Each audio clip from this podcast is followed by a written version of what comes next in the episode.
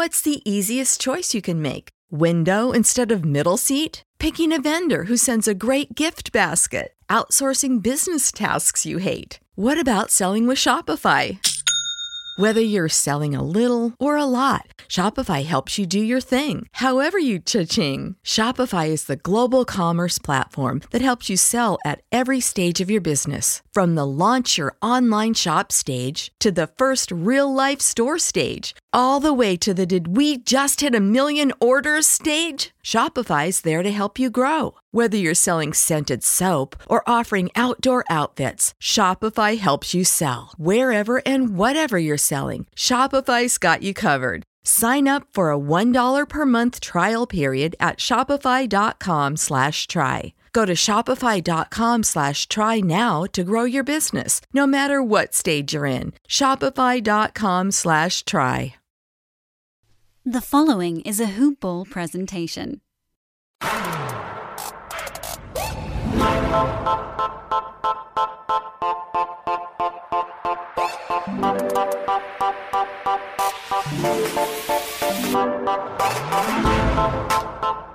Welcome, welcome to another episode of Punt Intended, a fantasy NBA dynasty podcast. I'm your host, Rhett Bauer, joined as always by my co-host Travis Fuller. Hey, Rhett, how we doing today? Another beautiful day in the Midwest here for me. Excited to talk some dynasty hoops, and I know you're super excited for today's episode because we'll be breaking down your Indiana Pacers here to start. Absolutely, and it wouldn't be a Pacers podcast if we didn't mention the weather and bring on our guest, Mark Schindler from Indy Cornrows. Mark, it is a pleasure to be able to return the favor for all the pity invitations I get to come on your podcast. How are you doing today? Well, first of all, it was not a pity invitation. You actually know what you're talking about. Um, I'm psyched to be on though, man. Thanks for thanks for inviting me. Um, I'm not really uh, I, I do play fantasy basketball. I don't know if I can say I'm terrible at setting my lineups on time. Um, but yeah. Oh, man, you're I'm- that guy. to- You're that guy. Dude, okay, league. you, you know how much stuff I do. So I, I do. the fact I that I even buy into leagues is enough on its own. Like just take my twenty dollars and, and pretend that it's enough. All right. That's just where charity. That's at just with it. charity at that point. Yeah, exactly.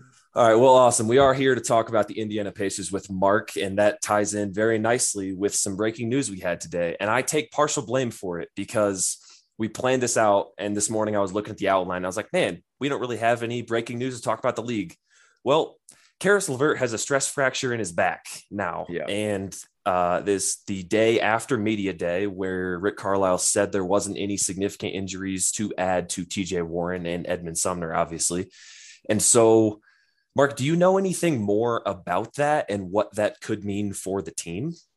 Yeah. Um. So based on everything that we have heard and that Rick Carlisle has said, like this just came out yesterday. There was a initially some blowback, like, oh, did they, did they lie to us at media day? I don't think it's that deep. They, you know, No. they knew it was going to get out. Um. They said that it came from a, a scan that Caris had later in the day yesterday, and there was a point in time uh, during Rick's uh, media session on Monday uh, when he was asked about further injuries to the team outside of TJ Warren and Edmund Sumner.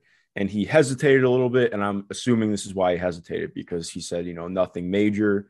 Um, and by all accounts, yes, sure, you hear stress fracture in the back. You're like, oh, that sounds pretty major to me. But um, my guess is that he'll miss part of preseason at the least. Um, and so, you know, they, they came out and said today that it seems like he should be good to go by the start of the regular season, but does that mean good to go on court, good to go for practice, you know, like just good to be back in in the, the facility? Um, my guess is they meant on court, but again, you know, we're just it's, it, these things are definitely more touch and go. So um, it definitely should have a small impact on uh, on him and, and what that means for him to begin the year. It is not encouraging for a Pacers team that whose mantra is like, if everyone is healthy, to to have Not a great start. No, Not to have two start, no. starters have injuries that were supposed to have. Well, first off, Caris is obviously we didn't know anything about, and then Warren wasn't supposed to still be an issue, and it very much is. Obviously, Edmund Sumner, another rotation player that I know we are both very high on, is not in. So that brings us to our first question, and right now. What does the rotation look like? And then, obviously, when everybody's healthy, what do you think that looks like? And who are some players that some guys might be invested in that may be in or out of the rotation? Yeah. So for me right now, it's pretty cut and dry and looking and saying that the the starting lineup, obviously TJ Warren is not going to be in it to begin the year, but uh, Malcolm Brogdon, Caris LeVert, who I'm assuming, you know, within reason is going to be back within the first two weeks. We'll talk a little bit more about that in a second. But like just in looking at outlook in terms of like the first month or two, like it's Brogdon, LeVert, Sabonis, and Turner set in stone. My guess at who is going to be the the fifth starter is Justin Holiday. Um, that's just based on how things have gone last year in terms of looking at the way that that lineups can be constructed. Um, they have talked really highly of Torrey Craig in uh, every media availability, so I do think it's that it's possible that he starts, especially when you look at the fact that like Caris might miss some time too. Um, we're not going to have a better idea until uh, you know we see some stuff in preseason and uh, hear more on it. But by all accounts, T- Torrey Craig is high up in the pecking order. Um, and I also wouldn't be shocked if we see Chris Duarte start, especially if Caris LeVert misses time. Uh, I would say Chris Duarte probably slots in pretty naturally into um, that starting two guard spot. Uh, the Pacers don't technically have like a a non uh, like an actual like uh, point guard in the starting lineup. It's just a high point of contention in the fan base, but um, I wouldn't be entirely shocked if they ended up going with Chris Duarte in there. Um, regardless, his minutes are are going to go up with this as long as Caris LeVert is out. Um, and again, what's so crazy about this roster is how many NBA guys there are, and the way that the rotations can can can kind of be tweaked. Um, and you can also squint and say, okay, well, maybe Jeremy Lamb starts because Jeremy Lamb spent time in the starting lineup in 2019 20. Um, he came back from a pretty catastrophic knee injury last year and dealt with some issues. Part of that was on you know the way that he was utilized defensively, but also just not being quite there all the way. And his, offensive game fell off a little bit after a really hot shooting start. But the team tried to trade him in the offseason. Uh, and it's possible that they they look to start him again or or, or really ramp up his minutes to try and uh, see if they can increase his trade value before the trade deadline. So I would also say his minutes are probably going to be up pretty high as well.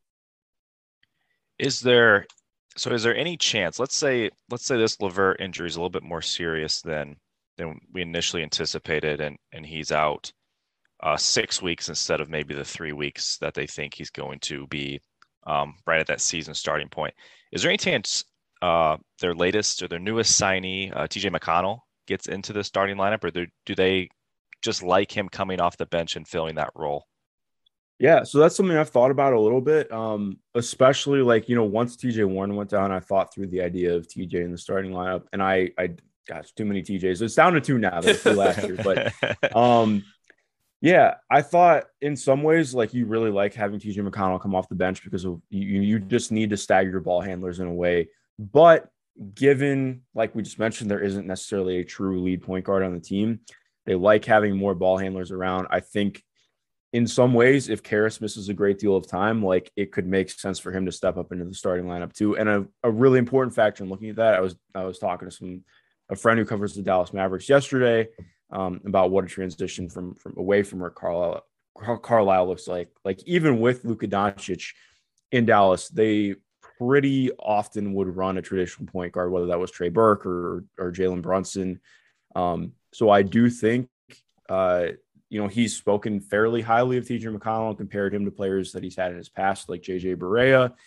Um, so I do think it's entirely possible that we see TJ McConnell and enter the starting lineup, especially with Caris LeVert out. I don't really think that that's in play just with TJ out, um, but with uh, with Caris out, I think that's definitely in play.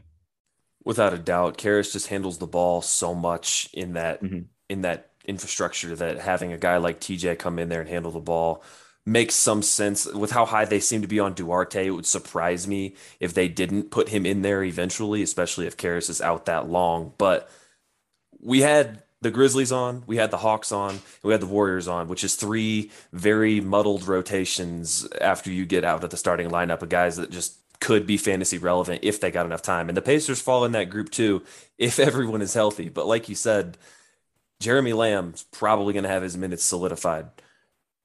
Chris Duarte will have his minutes solidified. TJ McConnell's not going anywhere. So Torrey Craig, like you mentioned, has been spoken of very highly by the team. it seems like Oshae Brissett might be the guy that gets cut out of the rotation a little bit. Maybe even Goga Bitadze if they keep the two bigs as long as they do, even though we know how much of a disservice that would be. Yeah, so it's it, it is really weird. That was what um you know I tried to parse through this with my my podcast co-host and and like probably the smartest Pacers person out there, Caitlin Cooper, yesterday. Um, I am very high on Oshae Brissett. She is as well. Most people who cover the team are. He had a fantastic last 20 games with the year with the Pacers as after he got called up from Fort Wayne.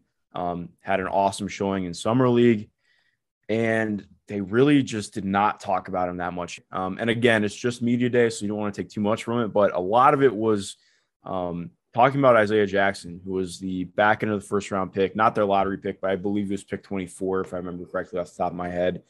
Um, which I was surprised by. It's been a complete tonal shift with him. Like they went from on draft night and even you know it, during summer league there was a q&a with uh with chad buchanan from from scott agness um and it seemed like they were very in on the idea of who isaiah jackson could be in a couple years and were more so looking at him as a developmental piece uh with the with the mad ants this year yesterday was a complete change of tone uh, in talking about him as a guy who could come in and, and contribute right away. And they see as a four already and, and think that he can play significant minutes. Um, I don't know what they necessarily classify as significant minutes. Is there a caveat with that as him as, for him as a rookie? But I do think it was notable how much um, Torrey Craig and Isaiah Jackson got talked about relative to Oshae Brissett. Um, and especially too, like I know I am not the fantasy guru, but like Isaiah Jackson is a guy who will fill up the box score. Like he had a game in summer league where I think it was in 24 or 25 minutes. Um, he tied the N- the NBA summer league blocks record uh, with I think it was eight, um, if I remember correctly.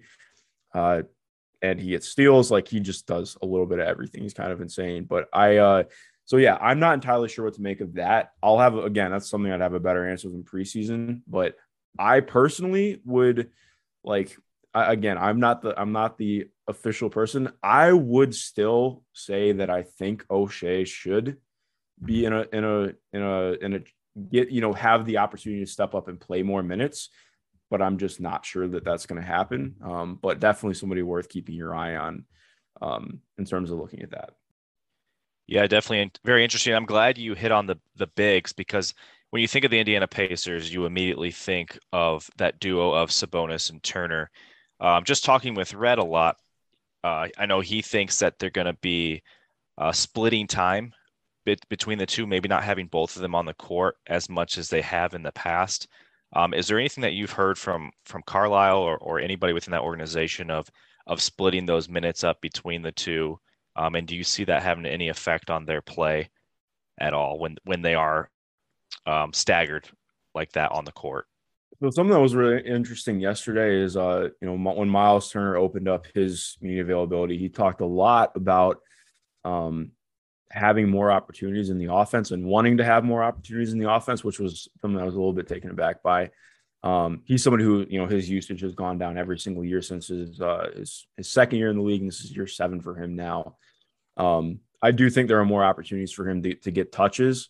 Um, like he's the kind of player who could get more. I just am not sure where it's coming from unless things are being directly run for him. But it, it just kind of seems like that might be the direction they're going. And they have mentioned staggering them more. I also am just not entirely sure how much more they can do it though. Uh, because this past year, like as much as they have harped on that, um, like they already staggered a lot last year. Like Sabonis was pretty exclusively uh, playing with the starters and Miles would like they would they would start games together. Miles would come out after about four or five minutes, um, and then he would come in and run the bench unit at the end of the first quarter. Uh, so I mean, it, could be different in how it's set up. Like I think one of the ways you could talk about it, like Sabonis used to just absolutely pummel bench units uh, in 2019-20. That was a big reason for his statistical lead part. I mean, obviously a lot of it is just being a damn good player, but also like just by stepping up and uh, being able to eviscerate bench units with TJ McConnell and Doug McDermott, that was huge for him. Um, so I think you could say maybe Miles Turner has a slight offensive uptick, but I I want to see what that looks like before I I say that that's set in stone. But that's definitely something that could be in the works for sure.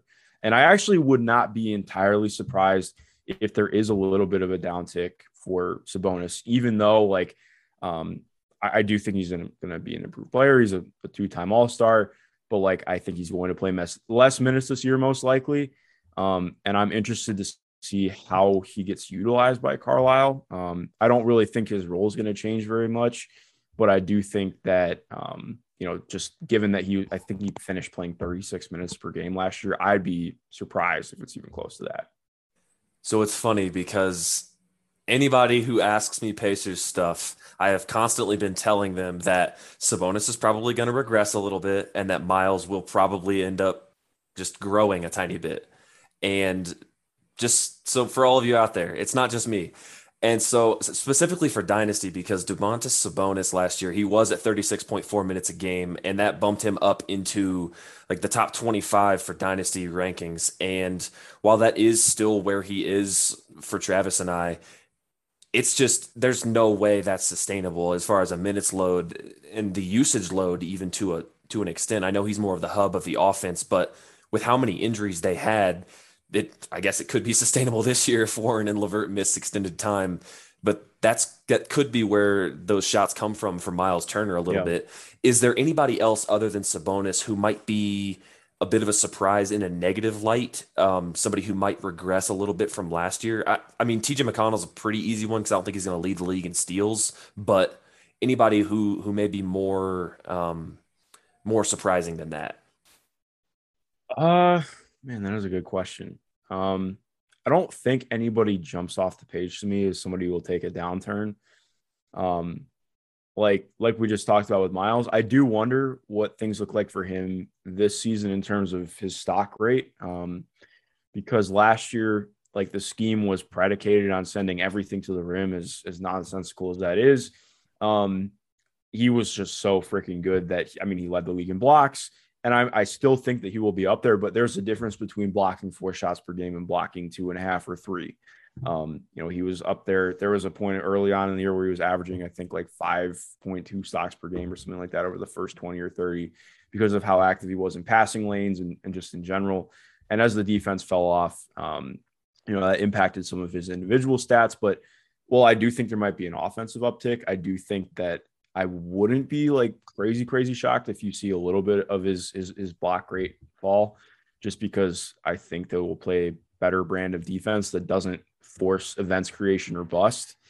Um, and that also goes counter to like as more of a positive thing with Sabonis. One of the my favorite things to track last year, he got really good with his hands uh, at the point of attack, which again, playing a guy who's 6'10, 6'11 at the point of attack was interesting. Um, I do interesting is a to, word for yeah, it. there were reasons to do it. Uh, the execution behind it was flawed, but his hands really improved on the perimeter, and I think he he actually was leading over the last 20 games. I think he led the team in steals. I think he averaged like a, a little over one and a half steals per game over the back end of the season. Um, I'm not saying that's something that will happen again this year, but he was really trying to improve his ability to play the passing lanes and, and just you know get his hand in the cookie jar a little bit more. Um, so again, that's not it's just a, another cause for optimism potentially. But um, I also would add Justin Holiday as somebody who will probably see a another downtick this year because um, he started for a large chunk of last year, and even though I do think he might start this year, I don't think he's going to play close to 30 minutes per game. At least I don't think he should. Um, I think in some ways we might see this team run a little bit deeper, and especially with Chris Duarte on the wing, who's a lot more dynamic offensively while still bringing some similar things defensively. I think that there's a chance that he eats into Justin's minutes quite a bit. I mean, like we mentioned with Torrey Craig, there's a like there was a point last year where Justin Holiday was the closest thing that they had to an NBA four, which is just absolutely mind boggling because he's a two and barely a three on most teams. Um, but they needed him so much for lineup versatility that he just had to play that much. Um, and I think as the team has really improved their lineup versatility this offseason, I would be pretty surprised if Justin's playing like more than 25 minutes per game. So that would definitely, especially for somebody who's not scoring a ton or or you know playmaking or, or rebounding at a high level, I would say that there's probably going to be a downtick in terms of his fantasy production. Yeah, I, I really, I'll tell you what, I like what I'm hearing out of uh, your mouth in terms of Duarte. Uh, just picked him up in our 12 team league. And I know, choice. I know the injuries are really unfortunate, but it makes me a little bit curious on, on if he does start.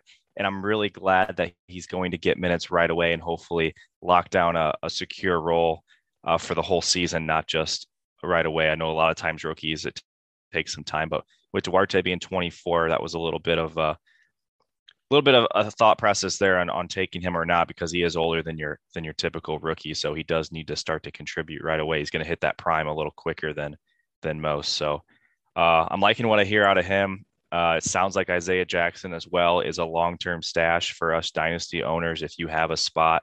Uh, isaiah, Jackson, isaiah jackson is going to produce when he when he is going to get those minutes whenever that is. Um, one last guy I, I want to hear a little bit more about I know we got to get going soon, but is uh, Goga. I mean, Goga was a, a guy that a lot of people picked up in stash and thought might play backup minutes. He had some injuries um, within the past year and wasn't able to really contribute as much as we thought he might last year. Is there anything you hear from Goga or what kind of role he might have this year um, as a as a backup off the bench?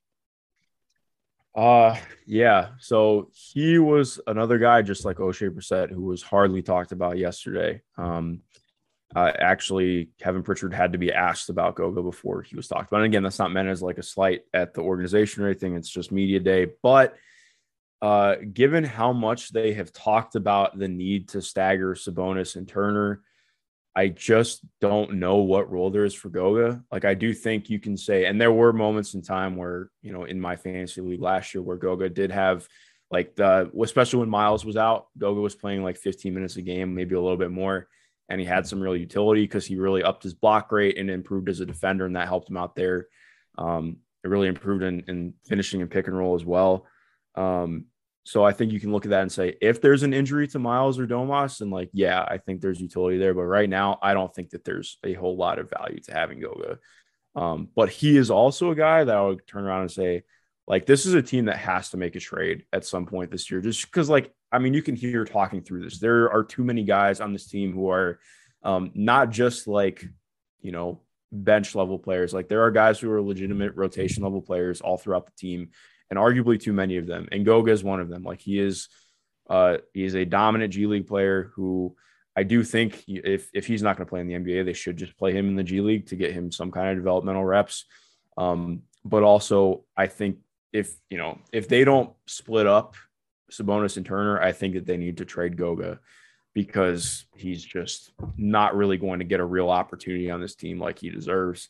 Um, but again, like if he's a guy who I think could totally pop if he were to get traded to another team, it would be a really interesting long term play if you had him. Yeah, I do have him, and I specifically picked him up because I know that the Pacers are due for a trade. I just don't know if it's actually going to end up happening. But Mark, yeah. thank you so much for coming on. I'm sure if there is a trade, we will bring you back on to talk about the fantasy ramifications of that because there is there's there's so many moving pieces with this team that I feel like just could have massive, massive impacts for both this year and long term. Tell people where they can find you and tell us what you are working on so we can be sure to check that out. Well, first of all, thanks Tom for having me on, guys. I appreciate it. Um, you can find me on Twitter at m schindler NBA. It's spelled S C H I N D L E R, just like the list.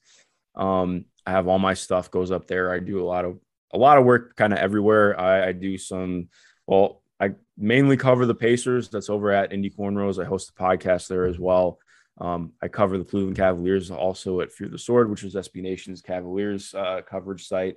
Um, and I do all things basketball related at my site that I co founded with a couple of other guys who cover the league, Premium Hoops. And I also do a lot of stuff over on my Patreon. Um, so yeah, Twitter is the easiest way to find me, and, and my, my best recommendation for uh, for getting in touch with me or checking my stuff out. This guy does way too much basketball stuff. I, I don't. Do I can't. I can't stuff. even have the time in the day to keep up with the stuff that he puts out, let alone have the time to then work on it. So be sure to check him out. We really, really appreciate it. And uh, now we're moving on to the Brooklyn Nets, and we're back with Josh Millman from Hoopball and here to talk about the Brooklyn Nets. We're very excited to have him on. Josh, how are you doing today? Doing great, guys. thank you for having me on. I appreciate it. I normally do my yell and scream. I don't know how you guys do things here, but uh, I'll keep I'll keep it calm. I don't want to freak you guys out here. You know what? We're fine with some yelling and some screaming. That's just normally that happens after the podcast with Travis and I. But if you want to bring oh, it too, enough, then then go right for it. So. The Brooklyn Nets. Um, normally, we ask about the rotation, and some people might think asking about the Brooklyn Nets rotation is silly because of how top heavy they are. But we were talking before the show. I don't think it's silly because that back end could potentially have some value for for some deeper leagues. Yeah, absolutely. I think it's um, you know the the only downside to that is yes, there's they're they're much deeper than they were last year, as we saw in the playoffs how they fell apart uh, due to injury. And guys like Blake Griffin are back, Marcus Aldridge is back. They signed Paul Millsap and then you have Claxton coming into his uh, officially third year. Um, and then Bruce Brown is back, and now they've signed Patty Mills. So that's a pretty deep roster. I think that that kind of brings it up to like 10, 11 guys that they that could play uh, at a given time. So I think one of the things that will frustrate everyone is knowing when those guys will play and how often and how if Nash will stick to any one particular starting lineup or play the matchup, so on and so forth. So, um, but a lot of these guys will play minutes into the low 20s, and I'm sure that there's some uh, late value to be had from those guys, but you may have to just ride some of these guys out and be patient and see, you know, if guys get rested throughout the year. Yeah, I mean, this team, we from a dynasty perspective, we we know what we're getting out of out of the players we're drafting when healthy. And I think that's that's the big thing with this team is is how healthy are they going to stay throughout the season, and then how much of a load management will they receive not only mid-season but towards later in the year as well. Uh, once we we start kind of getting where we start our dynasty playoffs and, and things, so that's always something to keep an eye on. But the first thing I want to start out with, and I know Rhett is is is really interested in this as well, is uh, Nick Claxton uh, a young player that mm-hmm. showed a lot of promise last year. But like you mentioned, they they brought back Griffin, they brought in Paul Millsap, Marcus Aldridge is now back. Uh, how do you see that that front court playing out as, as far as minutes go, and maybe that that starting lineup as well? So unfortunately for you dynasty folks, I, I, really don't see Claxton getting a ton of minutes just because it is going to be such a logjam. He's going to be at best probably capped to the low 20s also. And really it's I, just think that he's still a work in progress offensively. And obviously he could do a great job rim running and stuff like that but he is a complete non-factor from from outside three to five feet of the basket. He's he's a liability at the stripe uh, doesn't have that kind of long range game to stretch out defenses so um, I, I, think that does kind of put a cap on his ability. Whereas if they play small ball five, they go to Blake, they go to LMA, that those guys can shoot from deep that puts even more strain in allowing uh, like guys like Harden and Kyrie to get to the basket easier. Um, so that's why I don't have the highest of hopes uh, for for Clax, at least in the short term. In the long term, I think it's a different story because his defensive prowess is second to none. And there's he's he you could say that he's probably the best defender on the team right now. He can guard one through five. He keeps up with just about anyone. Uh, the steals, the blocks are going to be there. He's one of the elite rim protectors in the league right now when you look at some of the metrics. Uh, so I, I, think just on that alone, there's a lot of dynasty value to be had with him. Uh, but you're going to have to be patient. And maybe he's a guy that if you're a team playing for next year, things don't break your way this year, he might be a good buy low guy if if you see that you know the Nets are playing for the title, they keep switching guys in and out of the lineup and he's getting lost in the shuffle, he's going to be a good long term player. That's for sure. Without a doubt. It hurts me to hear that Claxton won't be as involved, but I also know what I'm getting into when it comes to this team. And he's shown that he can be productive in a limited amount of time. Is there is there somebody on this roster towards the back end that you think is going to get more opportunity than others? Is there somebody who's going to surprise most owners who may not be following the Brooklyn Nets that closely? It's hard to say that there's going to be a surprise, but the two guys that you should really keep your eye on late in drafts are Patty Mills and Bruce Brown. Uh, I would say those guys of all of the reserve players, those guys probably have the most secure roles on that team just because where the Nets struggled last year, ironically enough, was in the backcourt uh, towards the end of the season and the playoffs. They didn't have a lot of depth. They were signing Mike James from overseas, but here's Patty Mills, a guy who's veteran guy, knows how to run an offense, uh, can play multiple positions, can and is an excellent three point shooter.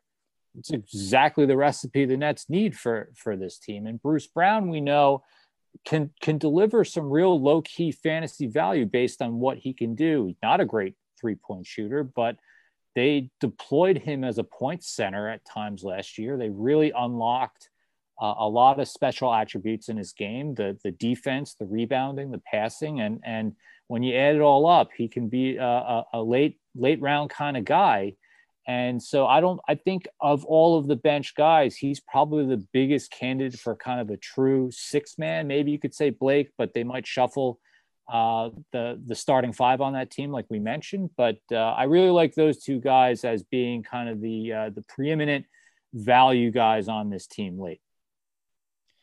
Yeah, I definitely have my eye on Patty Mills. I, I tend to like to build my teams around points, threes, free throw percentage, and kind of go that route and, and Patty Mills is definitely a guy I have my eye on, uh, especially if he can get anywhere near the minutes he got last year, which was around 25 minutes uh, that he was able to get with the Spurs. And it does appear to be the the minutes should be able to be there for him, especially with with Kyrie Irving's never-ending saga that he likes to do sometimes in and out of the lineups, and and you just never know. So I do I do like Patty Mills, and I'm I'm glad that he's a guy that you mentioned. I do want to get into some of these younger players because again, we we know what these veterans are going to bring. We know what KD is going to do. Joe Harris. We we know what they're going to provide to our teams. Uh, a player I really want to talk about is is Cam Thomas and and what potential role he could have this team. He's a guy that averaged 23 points at LSU last year, uh, and then we obviously all watched the summer league where he could he lit it up, and that scoring's legit. Uh, Co MVP do you see him having a role early on with this team or, or even as the season gets progresses is, is he going to be able to find some minutes as well? Yeah potentially. I i just don't know that he's going to have a steady role obviously. And and again just this is a team playing for a title. But at the same time like we said the nets are going to be ultra cautious with their stars and their veterans so there's probably a way in certain games where he'll be, you know, eighth, ninth guy off the bench or so if they want to get some bench scoring. But I really don't see even if, if let's say everything falls to hell that he, you know, he's only going to get like maybe 15, 20 minutes at most uh, on this team. And, and it's probably not enough for him to really make a fantasy impact. But long term, man, that guy's a gamer. And the, the Nets really got a steal in, in him. So, um, I, I, would love him on a long term dynasty team, that's for sure. He's just going to get lost in the shuffle, unfortunately, uh, this season. But the the beauty of this is if, if you pick him late in a dynasty league and you can be patient with him, the one you know that the scoring is going to be prolific uh, with Cam Thomas. But the other thing is that just the basketball IQ by osmosis by playing with these guys is going to be through the roof. Uh, so I think one of the things that the Nets have, are able to do is they have a pretty good track record of developing young talent and and unlocking their full potential, and not just making Cam Thomas just a, a one trick pony, which I think as as it translates to the NBA, that's kind of where he is right now. Let's be let's be honest. But if but moving forward, there's probably other skill sets that he can lock into, uh, passing, defense, etc uh, where he becomes a more complete player. And I think that's where his value will will will net out long term. Yeah, I love that. I know Travis is pretty high on a guy like Cam Thomas on a team like the Nets, who just occasionally could need somebody like him to come in there and just get buckets, like he said. And I really liked your talking about basketball IQ through osmosis because if you're gonna put a a young player around some guys, players like KD, Harden, maybe not so much Kyrie, but like for on the basketball side of things, you absolutely want those guys around mentoring, not only with the basketball, but also the work ethic and everything that comes to that. So extremely, extremely excited to see what he can be. Day'Ron Sharpe is a guy that I was a little bit surprised to see Brooklyn take because they had Claxton. And that just didn't seem like the type of player that Brooklyn would would go out and make a trade to get the pick and then take a guy like him. Is there anything from him that you saw during summer league or anything you've heard from the Nets to give an indication of what they think of him moving forward? The, the interesting is you're you're right. They Day'Ron Sharpe doesn't fit the kind of profile of of your typical Nets player, but but if you follow you know beat writers or anyone kind of close to the team. The Nets had really been on Day'Ron Sharpe for a very, very long time. Uh, so very early on in the, in the college process and, and in the draft process, Day'Ron Sharpe constantly mocked to the Nets, you know, whether it's late first, early second. I, I didn't really understand it, but I, I'm also not going to question Sean Marks and his brass again, just because of their track record in unlocking talent. And I think sometimes the answer is the simplest one is that Day'Ron Sharpe is an outstanding rebounder. That's that's how, how he made his chops at, at North Carolina. And that's where I think the Nets want him to make his chops in the league. Again, this team doesn't need a lot of scoring. He's not going to be a, a deep threat, I don't believe. Maybe he develops into one, I don't know but I think you know he classifies as more of a traditional big man. And I know those guys are kind of dying, but if they can build him up into hey, grab rebounds, play some tough defense, block some shots here and there, then I think you know getting that kind of guy in the late first, especially if you just believe in a guy, you got to go get him and and see see if you can build him up. Yeah, I agree. I, I, really liked him at North Carolina. His his energy that he brings, and as you mentioned, he's a prolific rebounder, and and he fits really well with a team that that has stars that doesn't need to be a scorer or be the guy.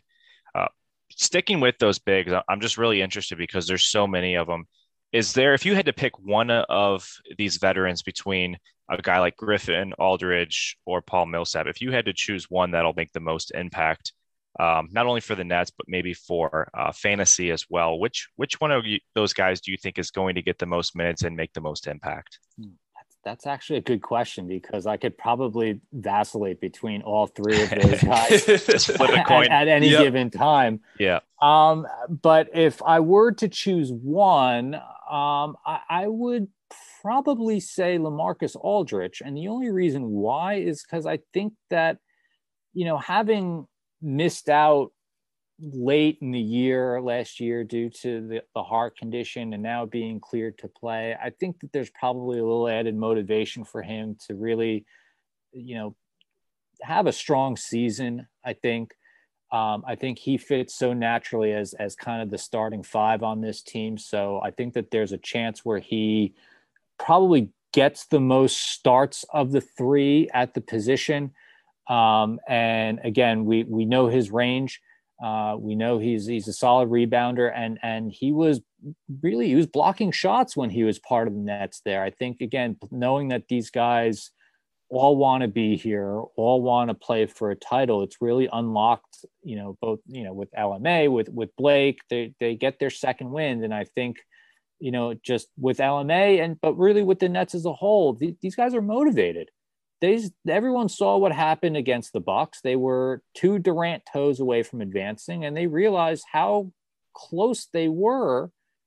And now they're fully loaded. So I, I think that you know these guys are all going to play with with those proverbial chips, uh, especially LMA, at least in, in my mind. Travis said flip a coin, more like roll a dice because you've got about exactly. six options over there. So it really will be interesting to see what comes of that. I mean, I think the Nets are the favorite. I I assume you agree with that. I don't think there's any question about the talent that they have and and the players that they can roll out there. We've talked about it before. If the Nets have two healthy of their three, they probably still have two of the better players, two of the best players on the floor. So it's just it's going to be very very interesting to see how they treat this regular season and what sort of fantasy value we can get from that. Josh, we really appreciate you coming on here and talking about your Brooklyn Nets. Where can people find you and do you have anything coming out that people need to know about? Well, thank you guys. It, it was a pleasure being on. You guys are killing it. And uh, so I'm just on Twitter at Josh Millman, very simple. Uh, hit me up. I'm willing to talk hoops whenever. Um, and I don't really have anything special coming up. I, I've mentioned in one of our like mock chats, I'm just kind of hoopball's roving idiot at this point. I, I, do some, I do I do some writing, I do some potting here and there. I'm just happy to to be along for the ride. I'm kind of one of the OGs around here, so I just I I, I do what I can. And and uh, Dan and and Panda and obviously Brewski, they uh, they you know they they they got a good thing going. So I'm just happy to be along for the ride.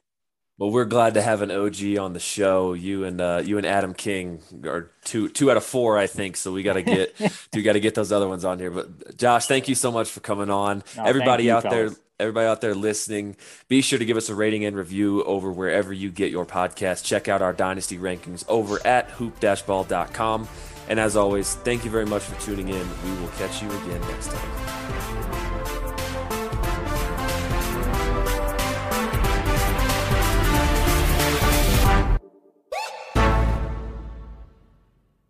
This has been a Hoop Ball presentation.